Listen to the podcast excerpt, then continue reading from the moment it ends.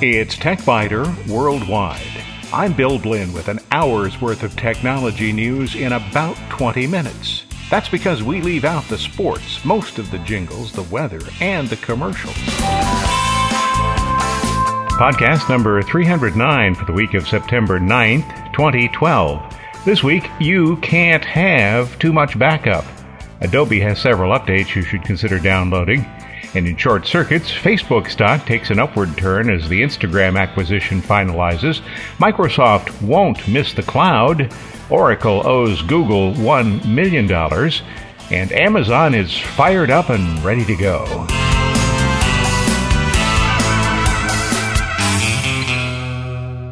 I title this first section, You Can't Have Too Much Backup. And you can't. There are lots of online backup services, and I strongly recommend using one of them at least. Carbonite is my favorite, but I really don't like to lose important files such as photographs, clients' files, and tax records. A disk failure, just like a collision at sea, can ruin your whole day. So, in addition to Carbonite, I maintain a local hot backup and a nearby full system backup. Carbonite makes the process easy. The servers in Boston stick a straw into my computer, figuratively, of course, and suck the data off to a safe place whenever the computer is turned on. Currently, Carbonite is storing nearly 400,000 of my files, 500 gigabytes. And at the time I prepared this report, it was continuing to back up 3,000 new files. Now that's great but I don't even want to think about how long it would take to restore all those files. And not every file is backed up to Carbonite. I specifically exclude some files that I know aren't really essential. The local hot backup resides on two external USB drives, and I use GoodSync to copy new and changed files to those drives. Because the drives sit right beside the computer, I can't count them as true backup devices, but they are handy when I need to recover a previous version of a file, or if the main system has a problem and I have to switch over to the notebook computer. I've had to do that only once, but it was really handy when I had to do it. And then the nearby backups. Well, they're stored at my office. One contains files that are on my hot backups, and another contains an image file of the first physical drive which actually contains logical drives C and F. The C drive is my Windows boot device, and having an image of that drive rather than a file backup should make it possible to restore the computer if I ever need to.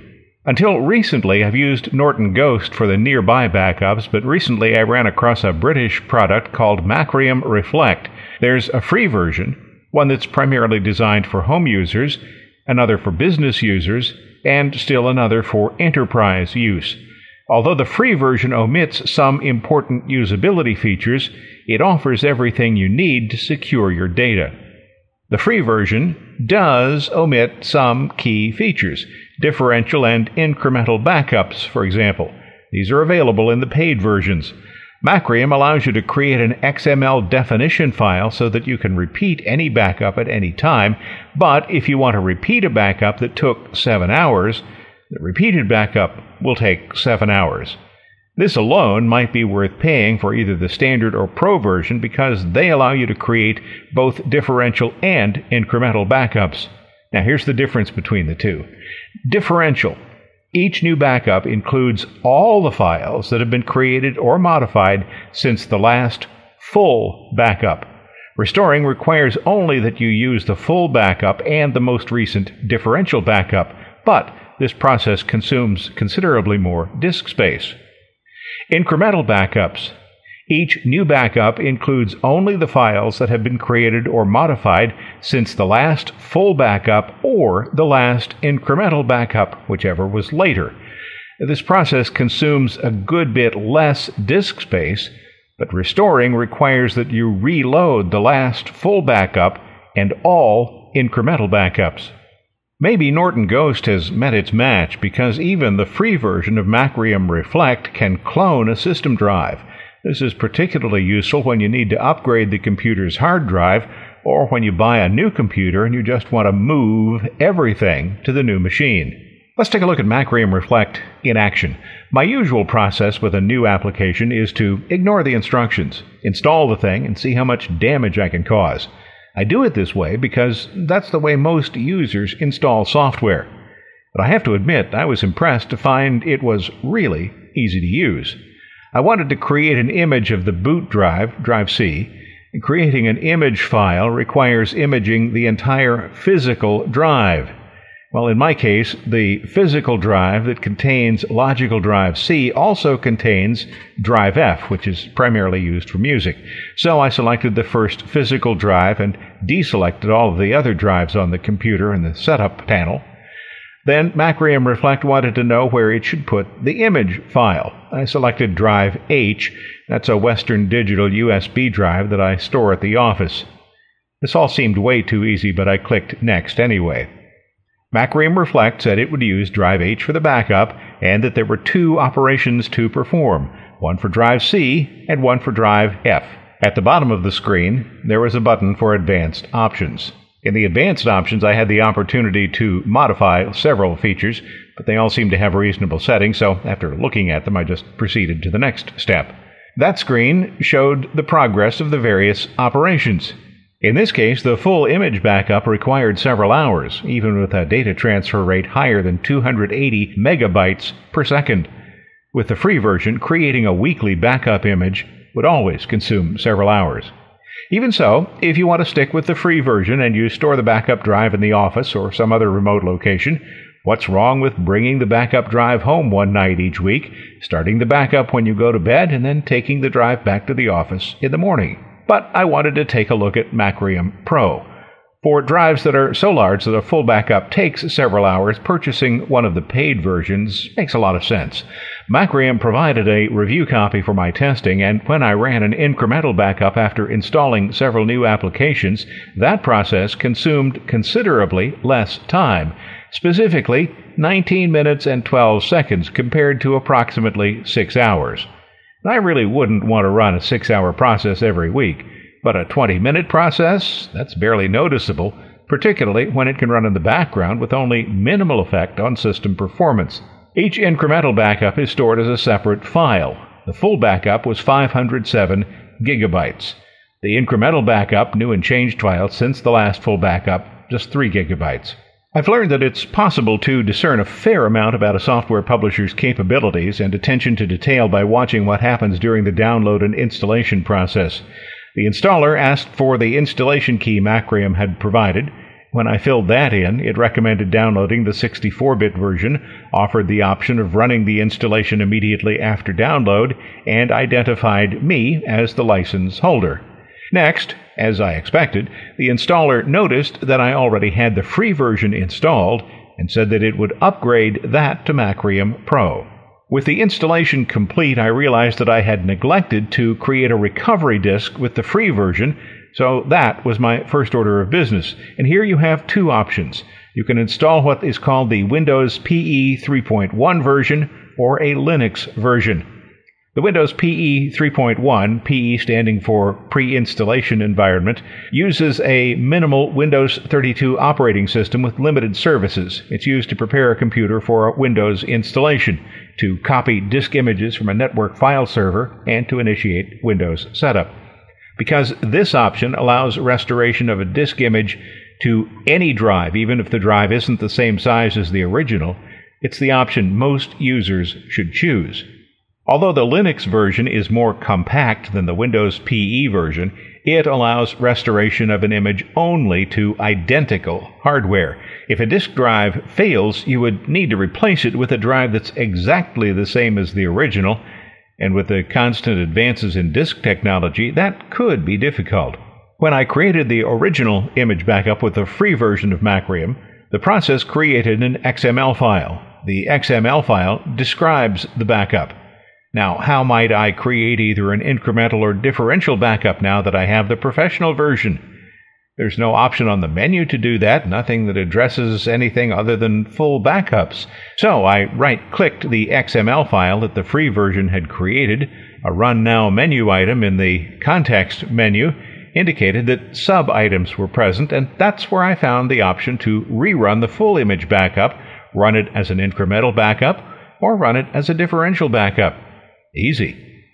But then I rebooted the computer, and suddenly there was a boot menu. The options actually seemed a bit ominous. 1. Windows 7 Ultimate Recovered, or 2. Macrium Reflect System Recovery. As it turns out, this is simply Macrium Reflect's way of protecting users. I had already created a recovery disk, but Macrium had also installed the Windows pre installation environment, and that would make it possible to perform a system recovery even without a boot disk.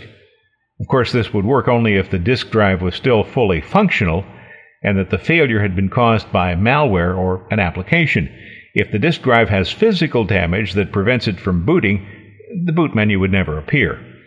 I've decided to retain that boot menu, but if it makes you uneasy or confuses other users of the computer, you can turn it off by selecting Add Recovery Boot Menu options from the Other Tasks menu and then simply selecting No Menu. The bottom line for Macrium Reflect five cats. Macrium Reflect upstages the competition. As I said in the headline, you can't have too much backup. And Macrium Reflect at $45 for the standard version or about $60 for the professional version is a great choice.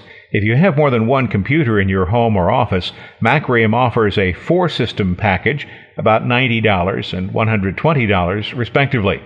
Although you can back up to optical disks, external USB drives are overall less expensive, far faster, and a lot more convenient. For more information, visit the Macrium website. You'll find a link on the TechByter Worldwide website.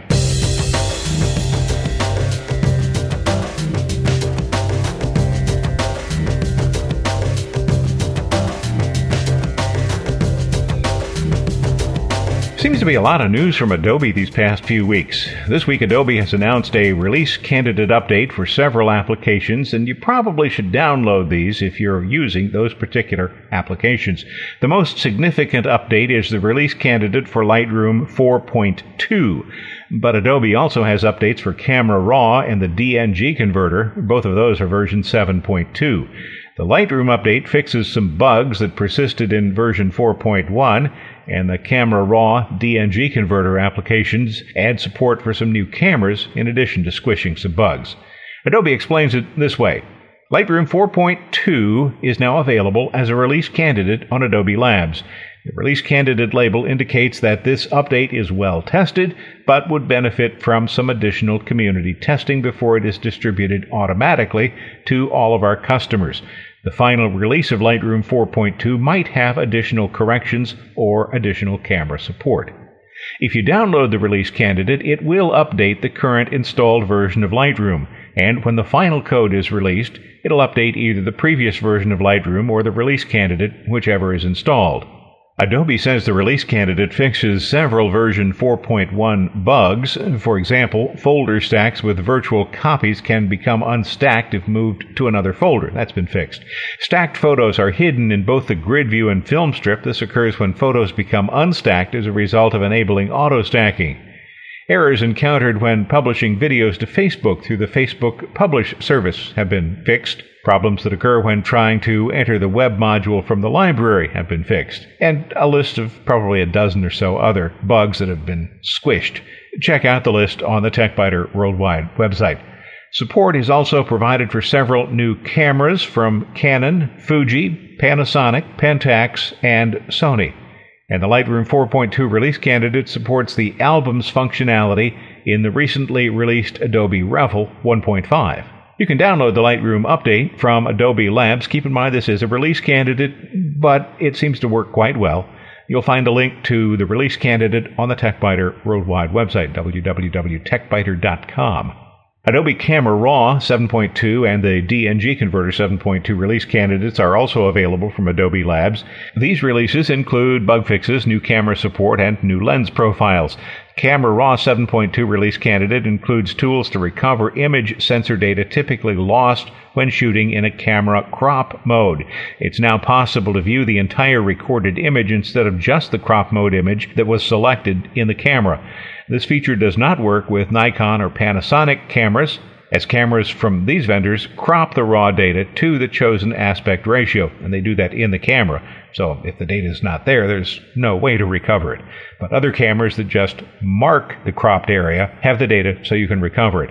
The update provides support for a whole boatload of new cameras, and you'll find that list on the TechByter Worldwide website, along with a list of fixed bugs and a short list of bugs that remain to be fixed in the next version. Also from Adobe, there's an update to Photoshop Touch. That's an application for iPad and Android tablets. This is the update to version 1.3. Photoshop Touch places basic Photoshop features on tablets and gives users the ability to create layered images, make edits to the images, and apply certain effects. Layered images is particularly notable because most competing products offer only a single layer image. The resulting images can be shared through Facebook or automatically synced through the Adobe Creative Cloud. And once on Adobe Creative Cloud, they can then be refined in Photoshop CS6 on your home machine. Adobe's Steven Nielsen says that Photoshop Touch can now work with print resolution images up to 12 megapixels and with up to 16 layers. Note that the application's default resolution, though, is 4.2 megapixels and 10 layers. That can be increased in preferences. The upgrade is free to current users, or 10 bucks if you're buying it as a new application. It's available in the Apple Apps Store and on Google Play.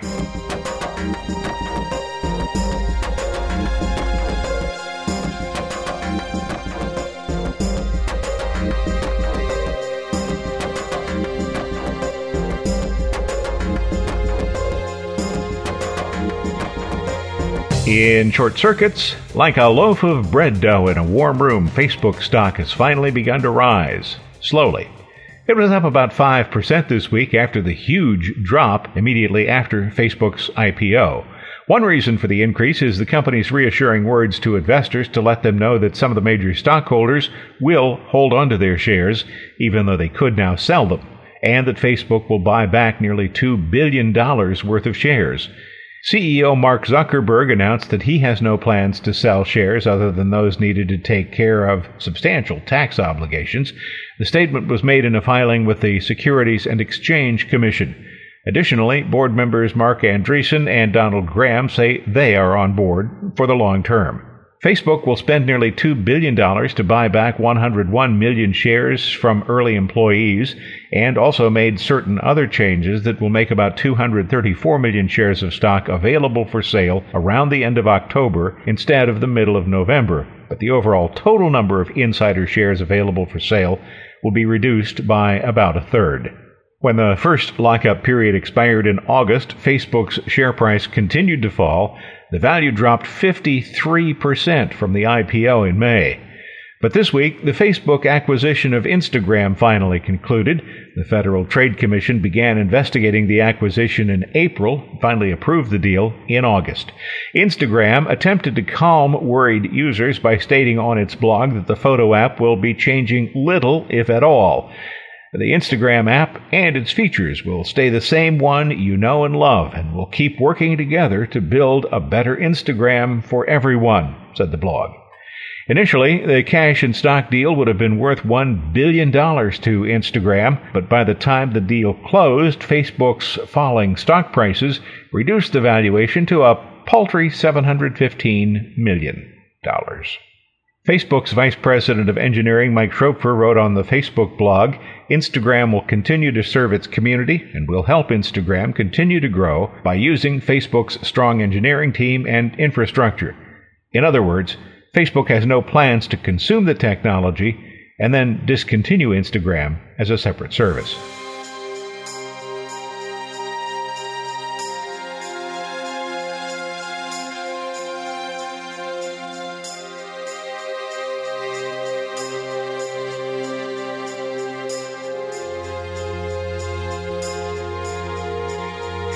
In the 1990s, Microsoft largely wrote off networking and the world's largest network, the Internet.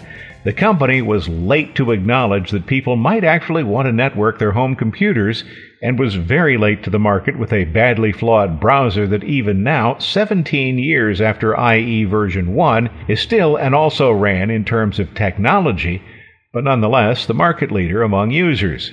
Later this year, Windows 8 will be released, and it is built to work seamlessly with cloud based applications and cloud based storage. The new server version of Windows, Windows Server 2012, will work as servers always have down here on the ground in computer rooms, but it will also be able to connect with about 200 remote services that are part of Microsoft's Azure system.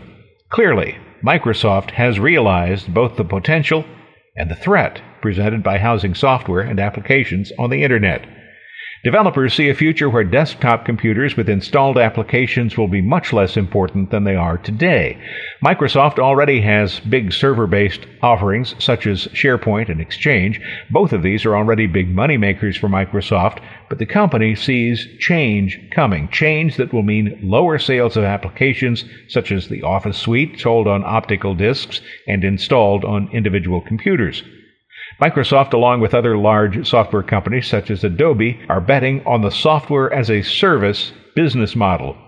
Adobe already offers Creative Suite CS6 as a service, about $20 to $50 per month, depending on which applications you need. And Microsoft's Office 2013, now available as a consumer preview, stores documents online by default. The term in the cloud still seems every bit as silly as desktop publishing did in the 1980s. After all, I never published a desktop. But the trend is clear. Stand back. The future is knocking.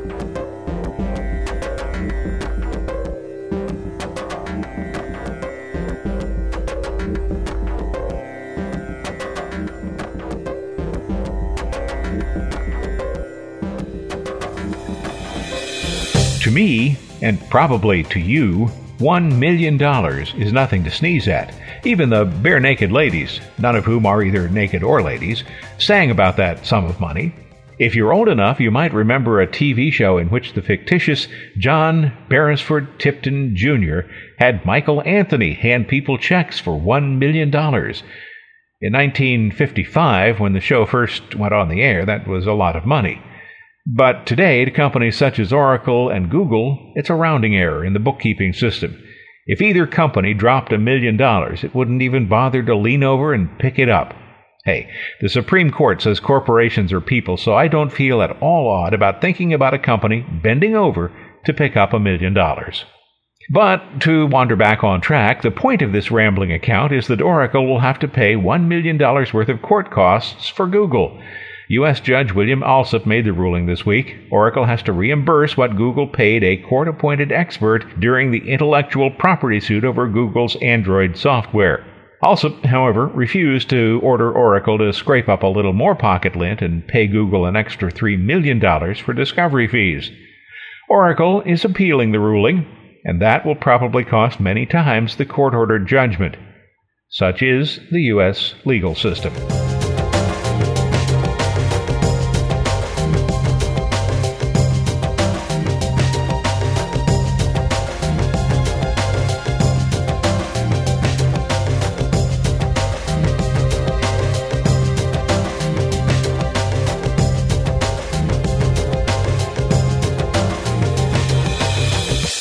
Well, Amazon's all fired up and ready to go. The new Kindle Fire has a larger screen, although not as large as an iPad, faster Wi Fi, two connections are better than one, and a price tag that's considerably lower than Apple's iPad. Apple is clearly the market leader. Amazon is hoping to change that.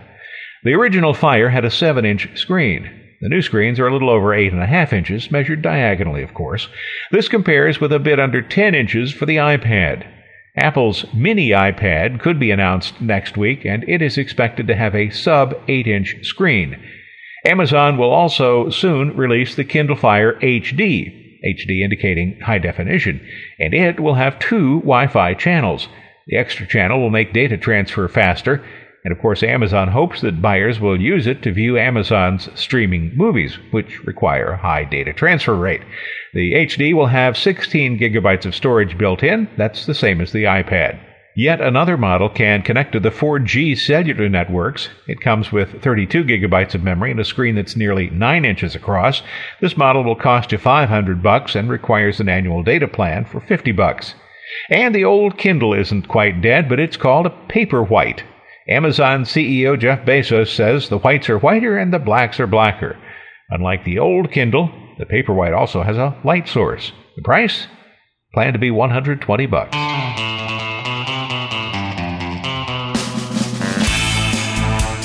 Thanks for listening to TechByter Worldwide, the weekly podcast with an hour's worth of technology news in about 20 minutes.